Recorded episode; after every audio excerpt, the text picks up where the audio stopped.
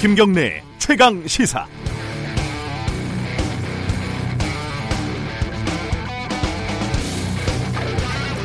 주말 동안 장맛비가 많이 왔습니다. 대체로 오늘 낮부터는 완전히 그친답니다. 이제 본격 찜통 더위가 시작되겠죠. 더불어 본격 휴가 시즌입니다. 초중 고등학교들은 이미 한참 전에 방학을 시작했고요. 어린이집도 대체로 오늘부터 방학입니다. 법원도 하계 휴전기에 들어간다고 하네요. 그런데 문재인 대통령은 올해는 여름 휴가를 안 간답니다. 어제 청와대가 문 대통령의 휴가 취소 소식을 알렸습니다. 뭐 때가 어느 때인데 일본이 저러는데 휴가는 무슨 휴가냐 그런 분위기가 신경 쓰였을 것 같습니다. 휴가 취소 잘했다는 분들도 적지 않은 것 같습니다.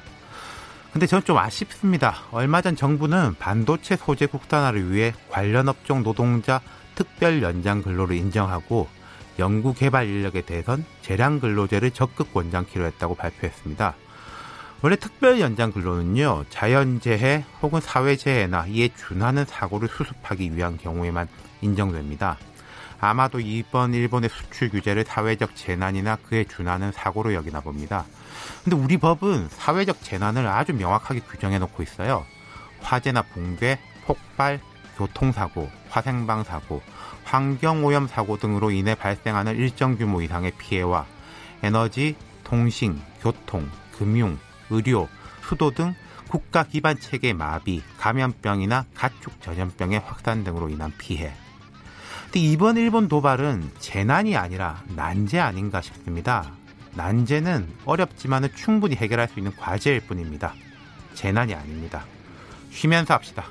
그래야 더 잘할 수 있다는 거 우리 모두 잘 알지 않습니까? 윤태곤이 진행하는 7월 29일 김경래 최강시사 여름 특집 식스맨 시작합니다.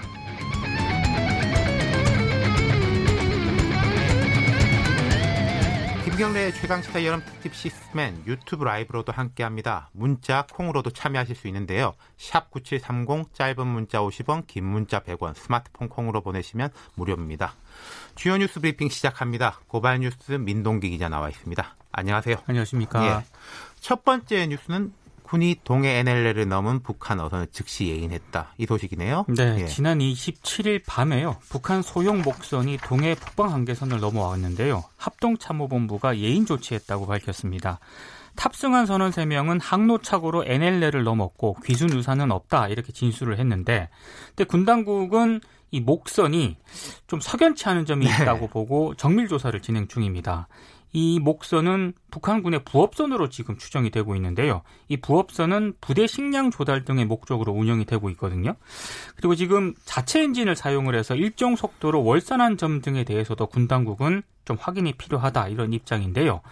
어, 이번에 군 당국이 목선의 진로를 차단하고 승선해서 확인하기까지 걸린 시간은 57분입니다. 아, 지난 6월 삼척항 입항 때와는 상당히 좀 비교가 되고 있는데 당시의 사건이 좀 반면 교사가 된 것으로 풀이가 되고 있습니다. 그러게요. NLL을 넘기 전부터 포착을 하고 있다가 넘자마자 즉각 조치에 취했다. 아주 그렇습니다. 자세하게 브리핑을 했어요. 네. 두 번째도 북한 관련 소식입니다. 그 러시아 어선에 승선했다가 북한의 선박이 납포돼서 원산항에 억류됐던 한국인 선원 두 명이 어제 무사히 귀환했습니다. 네. 납포된 지 11일 만인데요. 이 배는 러시아 국적의 300톤급 이 홍게잡이 어선입니다. 지난 16일 속초항을 떠나서 러시아로 향하던 중 기관 고장으로 표류를 하다가 북한 수역에 진입을 했고 어, 나포가 돼서 원산항으로 이제 인도가 돼서 원산 시내 호텔에 투숙을 하면서 조사를 좀 받았는데요. 한국인 선원은 50대, 60대 남성이고 러시아 선사와 계약을 맺었고 어업 지도 감독관 자격으로 승선을 했습니다. 선원들 건강에는 이상이 없는 것으로 지금 파악이 아유, 되고 다행입니다. 있습니다. 네. 이게 이제 연결이 연락 자체가 안 된다. 그래 걱정이 많이 됐잖아요. 근데 이제 열 하루 만에 이제 왔네요. 네. 자, 그다음 소식 전해 주시죠. 일본 주재 총영사가 부하 직원을 성추행한 혐의로 경찰 조사를 받은 것으로 지금 받고 있는 것으로 확인이 됐습니다. 아이고. 50대 외무고시 출신이고요. 이 관련 신고가 국민권익위원회에 접수가 됐거든요. 외교부 당국자가 이런 얘기를 했습니다. 관련 제보가 권익위에 접수가 됐고 수사기관의 조사를 의뢰한 것으로 알고 있다 이렇게 얘기를 했는데요. 다만 이번 이 사태가 발생한 일본 내 총영사관이 어디인지에 대해서는 구체적으로 언급을 하지 않았습니다. 제가 찾아보니까 8곳이 있더라고요. 그러니까 8곳이 딱 있는데요. 예, 네. 8분의 1이네요. 2차 피해 때문에 아마 이걸 좀 공개를 하지 않은 것 같습니다. 근데 해당 총영사는 성비위 사실이 최종적으로 확인이 되면 검찰 기소와는 별개로 해임 파면 등의 중징계가 불가피할 전망인데요. 특히 이번 사건은 한일 관계가 최악의 상황으로 빠진 엄중한 시기에 발생을 해서 더 좀 충격을 주고 있습니다. 특히 지난 지난 12일 남관표 주일 대사가 총영사들을 불러 모아가지고요. 일본의 수출 규제와 관련한 대응 방안 등을 집중 논의를 했거든요. 이 자체가 굉장히 무색해지게 됐습니다. 외교부에서 자꾸 사고가 나네요. 그렇습니다. 예. 그 다음도 일본 소식이네요. 아사히 신문이 보도한 내용인데요. 지금 도쿄올림픽이 1년 앞으로 다가오지 않았습니까? 네. 근데 지금 후쿠시마 원자력 발전소 지하에 18,000톤에 달하는 고농도 핵물질 오염수가 제대로 통제되지 않고 있다. 이런 보도를 했습니다. 관련 내용을 오늘 세계일보가 또 소개를 했는데요. 아, 도쿄 전력 후쿠시마 제1원전 오염수 대책이 난하가, 난항하고 있다는 게 아사히 신문 보도 내용인데 아베 신조 총리가 2013년 9월 도쿄 올림픽 유치 연설에서 상황이 컨트롤되고 있다고 말을 했지만 올림픽 개막까지 1년을 남긴 현재에도 현장은 오염수를 제어하지 못하고 있다는 게 아사히 신문 보도 내용입니다. 이 지하의 고농도 오염수는 후쿠시마 원전이 품고 있는 오염수 문제의 핵심인데요. 그 당시 사고 당시 1기에서 3기에서 녹아내린 핵 연료를 냉각시키기 위해서 물을 쏟아부었거든요. 네, 예. 근데 이 물이 건물 균열 등을 통해서 지하로 유입이 됐고 이 지하 오염수 같은 경우에는 방사성 물질 농도가 현재 별도 탱크에 보관 중인 오염수의 약 1억 배 정도 된다고 합니다. 어휴. 이 주니치로 전 총리 같은 경우에는 상황이 컨트롤되고 있다는 아베 총리 주장에 대해서 이건 거짓말이다 이렇게 반박을 하고 있습니다. 최근 한일 관계와 별개로 올림픽 이전에는 이 부분에 대해서 일본이 좀 세계를 안심시켜 줘야 되는 거 아닌가 싶어요. 그렇습니다. 예. 예. 예, 그 다음은 이제 국내 소식입니다. 문재인 대통령이 오늘부터 다음 달 2일까지 예정됐던 닷새 간의 여름 휴가를 취소를 했습니다. 여름 휴가 가지 않은 건 이번이 처음인데요. 네. 뭐 여러 가지 지금 한반도 외교 안보 상황이 급박하게 돌아가는 일정, 뭐 이걸 좀 감안을 한 것으로 보이는데요. 아, 당초 예정됐던 휴가 기간 동안에도 집무실에서는 정상 근무할 예정이라고 합니다. 다만 대통령이 휴가를 안 가니까 청와대 직원들이 좀 영향을 받지 않을까 해서 그 직원들의 예정된 학예 휴가에는 영향이 없도록 하라 이렇게 당부를 했다고 하는데요. 매주 월요일에 그 수석 보좌관 회의가 열리잖아요. 근데 오늘은 이 수석 보좌관 회의를 열리지 않는다고 합니다. 대통령의 지시를 잘 따랐으면 좋겠습니다. 직원들이. 예, 그 다음이요. 이 노래방 업종이 갈수록 쇠퇴를 하고 있는데요. KB 금융경영연구소가 이 노래방 업종 분석 결과를 내놨거든요. 지난 지난 5월 말 기준으로 전국에 약 3만 3천 개의 노래방이 영업 중인 것으로 파악이 됐는데요.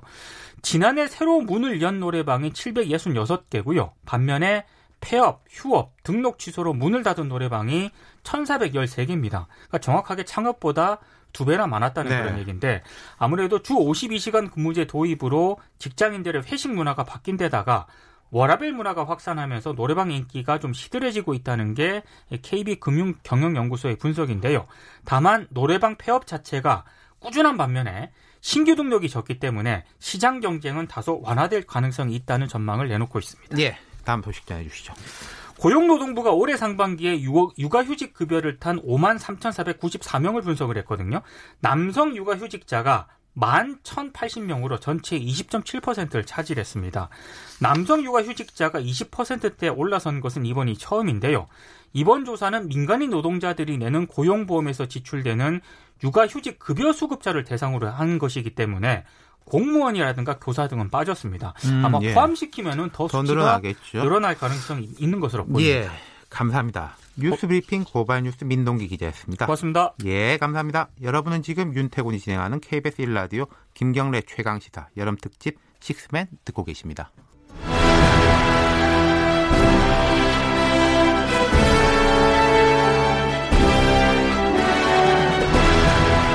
KBS 1라디오 김경래의 최강 시사가 여름 특집을 마련합니다. 7월 22일부터 29일까지 중량감 있는 여섯 남자가 1일 진행자로 나섭니다. 김경래의 최강 시사 여름 특집 식스맨. 22일 경제부총리 출신 김진표. 23일 정치구단 박지원.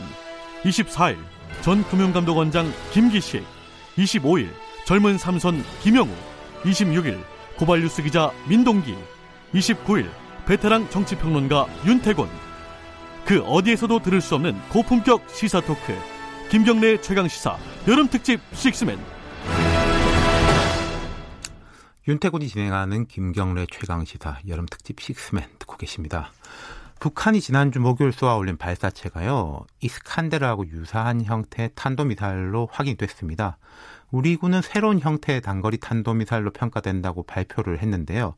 대응책 마련이 시급하다는 목소리 나오고 있습니다. 군사 전문가이시죠. 정의당 김종대 의원하고 자세한 이야기 나눠보겠습니다. 안녕하세요. 네, 안녕하세요. 예, 좀 빨리 이번에는 평가를 내린 것 같아요. 북한이 발사한 네. 두 발의 신형 탄도미사일, 우리 군 당국이 이제 단거리 탄도미사일이다 이렇게 발표했습니다. 조금 소개를 해주시죠. 네. 예, 이번에 이제 북한의 전술 미사일은 어 그 전혀 새로운 게 아니라 어, 2015년부터 그 북한이 열병식에서 간간히 보여줘 왔던 어, 새로운 그 러시아형 이스칸데르 단거리 미사일로 보여집니다. 아, 요 미사일은 낮은 저고도 그러니까 50km 이하의 고도로 어, 날아오면서 불규칙 비행을 하기 때문에 기존에 뭐 우리가 패트리어트다 사드다 하는 요격 미사일 체계로는 전혀 방어가 되지 않기 때문에 새로운 주의가 요구되는 어, 신형 위협이라고 할 수가 있고요. 어, 우리 경우에는 예, 이런 단거리 미사일을 이미 천발 이상 갖고 있기 때문에 기존 새로운 무기 체계로서 대응한다기보다는 우리의 어떤 그 대응 미사일 능력으로 어, 저는 바, 어, 어, 대응할 수 있다. 어, 그렇게 보고 어, 너무 불안해하지 않으셔도 좋을 것 같습니다. 김 의원님 그러니까 그 대응이라는 게 우리 맞대응을 말하는 건가요? 요격을 말하는 건가요? 아니 요격이라는 건 이런 예. 경우에 해당되지 않습니다. 예, 예. 이거는 뭐 저기 어 그 계속 어 탄도 비행을 하다가 다시 어떤 그 위로 솟구쳐 오르는 예. 어 말하자면 불규칙 비행을 하기 때문에 이건 순전히 이 요격을 회피하기 위한 음, 목적으로 음, 개발된 거거든요. 이런 미사일을 요격하는 무기는 전 세계에 없습니다. 어, 현대 과학으로는 아직까지는 해결이 안 되는 문제라서. 그렇군요. 예. 근데 이제 군 당국이 이번에는 이제 조속히 발표를 했습니다만은 비행 거리를 두고 뭐 430km 690km 했다가 최종적으로 600km 된다고 수정을 했는데 방금 말씀하신 게 우리가 과학적 요격을 할 수 없다 말씀하시긴 했지만은 이 부분에 대한 뭐 정보라든지 이런 게 부족합니까? 아니면 많이 알고 있습니까? 어, 우리의 그 장거리 감시 레이더라든가 또 이지스함에서 우리가 탐지하는 아, 미사일 감시 체계 등이 굉장히 뛰어나기 때문에 웬만한 건 다 탐지가 다 된다고 봐야 됩니다. 그런데 이번에 정보의 혼선이 왜 생겼을까 하는 부분은 역시 고도가 낮게 날았기 때문에 탐지 기존의 탐지 장비로 제한이 있었던 것 같아요. 사실 어느 정도 탄도 미사일이라는 거는 어, 고고도로 올라가서 규칙적인 비행, 그저 탄도라는 말이 탄이 가는 길을 말하는 거죠. 그렇죠. 예, 이런 포물선의 궤적과 아, 또 그 속도, 중량 이런 것들 계산할 수 있는 걸 의미하는 건데, 아니 사실 이번 이런 비행 단거리 미사일은 탄도 미사일이기도 하지만은 기존 탄도를 다 무시해 버리는 거거든요. 네네. 네. 거기에다 고도가 낮고 이러면은 아무래도 탐지하는데 제한이 있다고 봐야죠. 그런 면에서 비행 거리에 처음에 착오가 있었고 이 부분은 이제 어, 동맹국의 정보로 어, 보완이 된 걸로 보여집니다. 그 동맹국 이야기 조금 이따 하기로 하고 이번 미사일을 보면은 방금 이제 이야기하신 미사일 자체 위력이 있는데 북한의 메시지가 또 이례적이었지 않습니까? 지난 5월에 이 미사일을 발사했을 때는 뭐 자체 훈련이다 이 정도로 이야기했는데 이번에는 김정은 국무위원장이 진두지휘를 한 것과 동시에 우리의 무기 도입, 한미 합동 군사 훈련을 직접 거론하고 문재인 대통령 이름은 거명 안 했지만은 좀 수위가 높은 발언들을 함께 내놓았잖아요. 이건 어떻게 네네. 봐야 할까요? 어, 일단 북한에서는 지금 한반도 비핵화 협상이 진행되는 동안에 어, 장거리 미사일 발사하고 핵실험을 중단하지 않았어요. 네. 이렇게 북한 입장에서 생각하면 자기들은 엄청나게 자제를 한 거예요. 그런데 돌아가는 그 한반도의 세력 균형이 북한에 점점 불리한 쪽으로 전개되고 있다.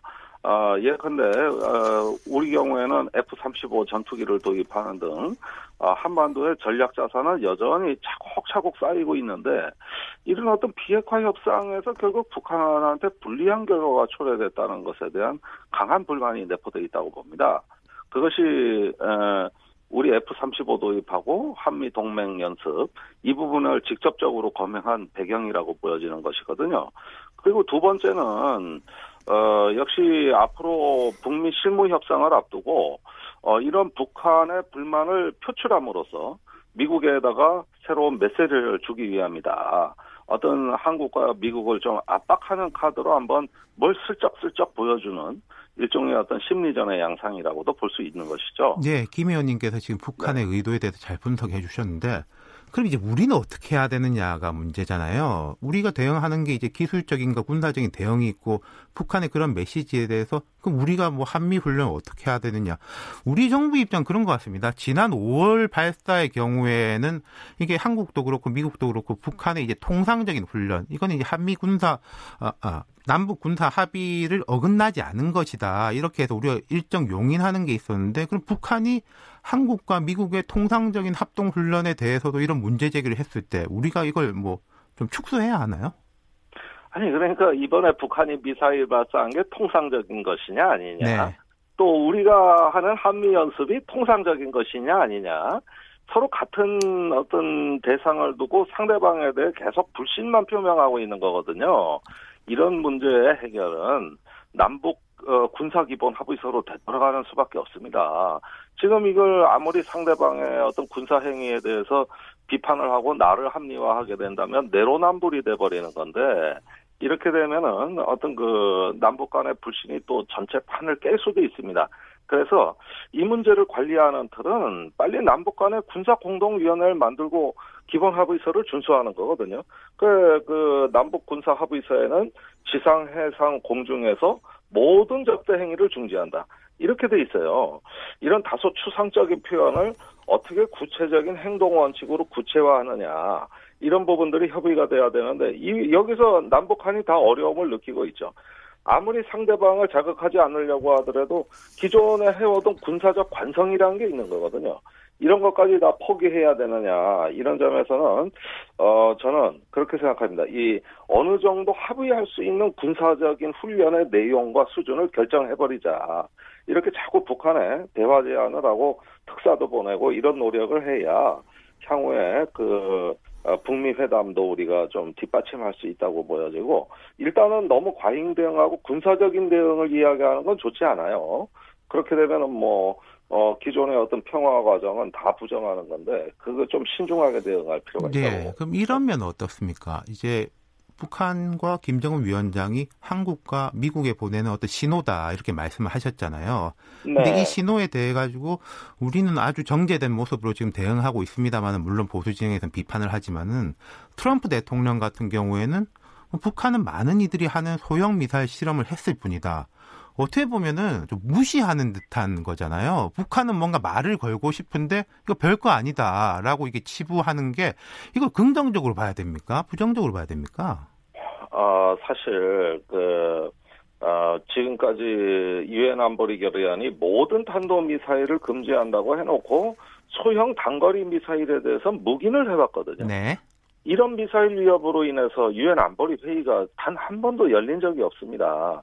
그런데 지금 비핵화 협상이 진행되는데 단거리 미사일 발사 갖고 유엔 안보리를 소집하기는 굉장히 일관성도 부족하고 명분도 부족하다. 어, 그렇다고 해서 무시하자니 또 유엔 안보리 결의안이 있다. 이래서 트럼프 대통령이 어떤 중간적인 입장을 내놓은 거예요. 어, 우리 경우에도 그런 원칙에 따라가면 됩니다. 지금 북한의 미사일을 묵인하자는 얘기가 아니라 네네. 이걸 유엔 안보리로 가져가 봤자 지금 논의될 가능성이 별로 없으니 우리의 어떤 군사적인 대비책을 잘 강구하면서 어 이것이 한반도의 어떤 판을 깨지 않도록 또 군사 합의서를 더 준수해서 이 문제를 극복할 수 있도록 어떤 자꾸 그 어, 평화의 원칙과 방향을 내와야지 뭐 이것 때문에 안보가 다 망했다 실패했다 이렇게 주장하는 건 어불성설이라는 거죠. 그건 지금 자유한국당이 하고 있는 주장인데 에이, 그건 좀 지금 상황에선 전혀 음, 네. 합리적이지 네. 않다고. 근데 제가 조금 추가로 한 번 더 여쭤보자면은 말하자면 네. 북한은 나 화났어. 좀 상황을 바꾸고 싶어. 이러는데 한미 양국은 상황 변화가 없다. 이렇게 대응하고 있는 게 과연 북한에 대해 가지고는 어떤 메시지가 될까라는 거죠. 예, 이런 무기의 메시지가 돼버렸다고 하지만은 사실 그 북한의 그 단거리 미사일에 대해서 전략적 위협이라고 판단하고 대응에 나서게 되면 어 이제까지 이제 어, 북한이 의도했던 심리전에 그대로 말려들게 됩니다. 네, 네. 우리가 아, 북한이 비록 메시지를 발신했다 하더라도 그것이 전략적인 도발의 수준으로 비화되지 않도록 차분하게 대응한다면 북한은 효과가 없는 거예요. 네, 네. 이건 무시하자는 게 아니라 관리하자는 겁니다. 네, 네, 네. 그런 면에서 지금 한미 간의 대응은 매우 잘 이루어지고 있고, 어, 또 이런 어떤 그 북한의 미사일 발사를 예의주시하고 감시하고 있다는 걸 보여줬기 때문에, 어, 북한으로서도 의식하지 않을 수 없을 겁니다. 아, 이거는, 어, 북한도 한미 의지를 테스트하면서 우리하고 대화할 의지가 있는 건가 계속 시험하는 거기 때문에 그런 시험에는 우리가 적절한 관리로서 대응하고 있고 앞으로 대화는 곧 열릴 것이다. 그런 점에서 중간적인 대, 어, 관리가 잘 이루어지고 있다고 네. 잘 알겠습니다. 그리고 아까 말씀하신 이 사거리 부분에 대해서 이제 동맹국의 자산에 의해 가지고 이제 최종적으로 평가를 했다 말씀하셨는데 이 지소미아, 그러니까 일본의 이런 탐지 자산에서도 우리가 좀 도움을 받은 건가요? 어떻게 봐야 될까요? 글쎄 뭐 일부 언론 보도에 도움을 받은 걸로 되어 있습니다만은 그건 지난 5월 얘기입니다. 음, 아, 네네. 5월에 같은 미사일을 발사했을 때 두 건의 정보 교류가 있었다는 거거든요. 예. 근데 상식적으로 그 저기 이게 이 저 북태평양 쪽으로 쏜 미사일을 어 처음에는 우리가 탐지했을 것이고 어 나중에 이제 태평양 쪽으로 어느 정도 날아간 다음에야 일본이 네. 탐지했을 거거든요. 그렇다면 어 일본에서 받은 정보는 한참 날아간 뒤의 정보, 우리가 주는 정보는 쏘자마자 나타난 정보, 이렇게 지리적인 특성을 감안한 정보 교환이 이루어졌을 것이겁니다. 그렇다면 어, 우리 정보가 훨씬 가치가 높다는 것이죠. 음. 일본은 수평선 너머에 존재하기 때문에 적어도 미사일을 탐지할 능력이 안 됩니다. 음, 음, 네, 네, 그래서 네. 어, 이런 어떤 그 전술 무기에 대해서는 우리가 확실한 정보 우위를 점하고 있고 설령 교류했다 하더라도 그건 일본이 도움을 받은 것이지 우리가 도움을 받은 것이 아니다. 누가 더 수혜자냐? 일본이다. 이 점을 분명히 강조드리고 싶습니다. 예, 알겠습니다. 좀 다른 이야기인데요. 러시아 군용기 우리 영공 침범 여부를 놓고 공군의 대응은 아주 잘했다. 근데 그 이후에 메시지 관리라든지 뭐 러시아에 대한 우리의 이제 뭐 태도 이게 좀 문제가 있다 이런 지적이 있는데 이거 어떻게 보세요?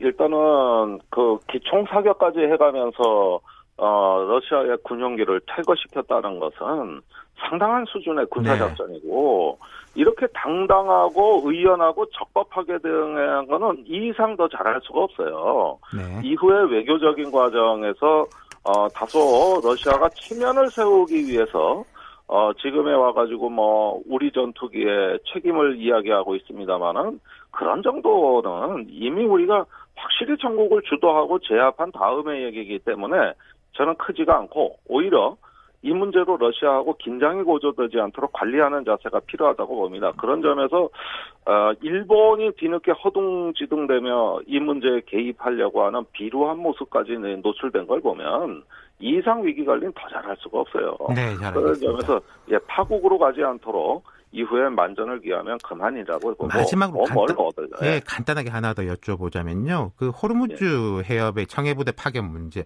이건 이제 우리 한반도 안보에 도움이 될까요?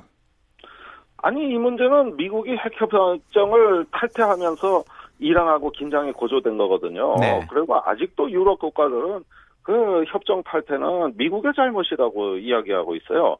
따라서 이걸 군대를 해군을 파견해 가지고 위기를 통제하는 것보다는 대화를 통한 핵협정 복귀가 최선입니다. 음, 네, 네, 네. 이거 군사적으로 통제 어디까지 통제할 겁니까? 그래서 어, 위기가 고조되지 않도록 예방하는 게 최선이지. 이걸 군사적으로 통제한다? 아, 그건 이미 때가 늦은 거라고 보고. 네. 예, 이건 이제 이건 정의당과 김종대. 의원님의 제언으로 받아들이겠습니다. 예. 네네. 오늘 말씀 감사합니다. 네, 감사합니다. 정의당 김종대 의원하고 말씀 나눴습니다.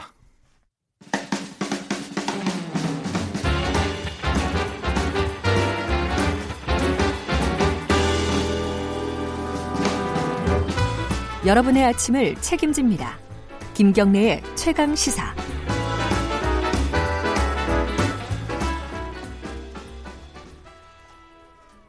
예.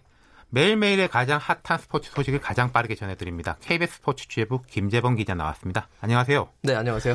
아유, 지난 주말 예. 호날두 사태라고 부르면 맞습니까? 부르셔도 될것 예, 같습니다. 축구 호날두 팬들뿐만 아니라 축구 별로 관심 없었던 분들도 화가 많이 난 것 같아요. 해외 토픽감이었다고 보고요. 예. 그 단순히 주말로 끝나지 않고 이번 주까지 후폭풍이 계속될 것 같습니다. 그러게요. 지금 간단하게 다시 보면은 지난 주 금요일에 네네. K리그 올스타와 유벤투스의 친선 경기가 있었는데 여러 가지 문제들이 있었는데요. 호날두 선수가 뛰지 않았던 거 그렇죠. 가장 큰 문제였고 그뿐만이 아니라 유벤투스가 그 팀이 경기가 저녁 8시에 하는 건데 네. 일단 경기에 지각을 했고요. 저는 제가 축구 취재를 하면서 킥오프 시간에 그 팀이 도착하지 못한 건 처음 봤습니다. 예, 예. 경기가 지연됐고 그리고 그 전에 있었던 팬사인회에서도 호날두 선수가 아무런 예고 없이 그냥 그 팬사인회에 참석하지 않은 그렇죠. 그런 무성의한 모습. 그리고 입국 자체가 일단 2시간 정도 지연됐던. 일단은 전체적으로 그날 일정이 그날 오전에 입국을 해서 오후에 팬사인회를 하고 저녁에 경기를 치르고 난 다음에 그날 밤 비행기로 나가는 이게 일정이었거든요. 가능한 일정이었나 싶어요. 그게 이렇게 일정을 잡으면 안 되는 거였고요. 예. 일단 그러, 그래서 일단 설사 호날두가 뛰었다 하더라도 정상적인 경기력을 결코 보여줄 수 없는 바로 이틀 전에 또 중국에서 친선 경기를 풀타임을 소화했던 예. 선수들이기 때문에 축구는 보통 하루 쉬고 경기하지 않습니다. 한 일주일에 한 번이나 두 번 정도 그렇죠. 하잖아요. 그렇기 때문에 모든 것이 좀 일정이 좀 무리였고 그러나 무엇보다도 호날두 선수가 경기장에 와서 전혀 뛰지 않았고 몸이 안 좋았다 하더라도 어 거기 그 경기장에 6만 명이 넘는 관중들이 사실 호날두 선수를 하나를 보기 위해서 왔다고 해도 과언이 아닌데 제대로 된 관중들에 대한 인사조차 하지 않고 그리고 또 뭐- 불에 기름을 부은 게 네. 감독의 그 인터뷰였죠. 그렇습니다. 그뭐 이탈리아로 와라? 뭐 이런 그- 내용이었나요? 경기 뒤 기자회견에서 예. 호날두에 대한 질문이 계속 들어가니까 호날두 선수를 보고 싶다면은 한국 팬들이 비행기를 타고 이타, 이탈리아로 와라. 비행기 표값은 내가 내줄 용의가 있다. 이렇게 좀 비꼬는 비아냥대는 말을 했는데 당시에 그 당시에 통역이 이 사실을 누락시켰죠. 예, 통역을 하지 않아서 더 문제가 되는 거죠. 예, 그러니까 예. 이게 그 통역 측의 이야기로는 현장이 좀 격앙돼 있고 네. 되게 이제 화- 사태를 이제 악화시킬까봐 현장에서 판단 내렸다. 이런 네. 이런 경우에는 전해주고 팬들이라든지 언론이 판단을 내리게 하는 게 맞습니다. 맞지 않나요? 통역에서 임의적으로 가감하는 건 있을 수 없는 일이고요. 네. 그것을 통역사가 알아서 판단할 수도 없는 일이고 사실 이 경기 티켓 값이 초고가 뭐 40만 원짜리도 있고 안표까지 더하면은 뭐 60만 원, 70만 원 이렇게 돈을 주고 오신 분들도 많은데 굉장히 분통 터지는 한국 축구사에 지울 수 없는 상처를 남긴 경기였습니다. 이게 80년대 같은 경우에는 외국에서 유명한 선수 온다. 그러면 네. 이렇게 다 떠받들어주고 그랬는데 이제는 좀 우리가 그런 시대가 아니지 않나 싶은데 이제 오랜만에 이런. 거 보는 것 같아요. 네, 예. 지난번 사실 10년 전에도요. 리오넬 메시가 있던 바르셀로나가 와서 이와 약간 유사한 사태가 있었어요. 네. 그 메시 선수가 몸이 안 좋아서 그 다음날 출전하지 않겠다라고 이제 감독이 공언하는 바람에 난리가 났었거든요. 네. 그래서 결국에는 이제 메시 선수가 한 20분 정도 뛰었습니다. 골도 넣었고요. 그렇게 됐는데 호날두 선수는 한국 팬들을 너무 깡그리 무시하는 이런 일을 벌여가지고 아마 앞으로 인기를 회복하기가 좀 어려울 것 같습니다. 아마 이 이야기는 앞으로도 계속 될 것 같습니다. 네. 그 다음 소식으로 한번 넘어가 볼까요? 네. 에비앙 챔피언십 LPGA 메이저 대회죠. 여기도 한국 선수가 우승했죠. 그렇습니다. 예. 고진영 선수가 LPGA 에비앙 챔피언십에서 우승했는데요. 이 에비앙 챔피언십이 시즌 네 번째 메이저 대회거든요. 네. 여기서 고진영 선수가 우승했는데 이 고진영 선수가 올 시즌에는 메이저 킬러 같다. 이런 아, 얘기를 할수 있을 것 같습니다. 시즌 3승째인데요. LPGA 투어에서 그 중에서 2승이 메이저 대회예요. 어, 대단하네요. 그러니까 큰 대회에 강한 고진영 선수의 모습을 ANA Inspiration에 이어서 어, 에비앙 챔피언십까지 그리고 에비앙 챔피언십이 전통적으로 우리나라 선수들 2010년에 신지애 선수가 우승한 이후로 네. 굉장히 많이 우승했던 거의 한 격년에 한 번꼴로 우승하는 그런 대회인데 아, 다시 한번 우리나라의 고진영 선수가 우승을 차지하게 됐고요. 그 2위는 김효주 선수였는데 사실 김효주 선수가 4라운드 출발할 때까지만 해도 더 유력한 우승 후보였는데 그 14번 홀에서 트리플 보기를 범하면서 아. 이좀 떨어지게 돼가지고 좀 어쨌든 한국 김효주 선수들이 끝까지 이제 1, 2위를 다퉜네요. 그렇습니다. 이번에 올 시즌에 LPGA 투어가요. 한 20번 정도 했는데 네. 절반을 우리나라 선수가 우승하고 있는 그런 놀라운 페이스를 보여주고 있거든요.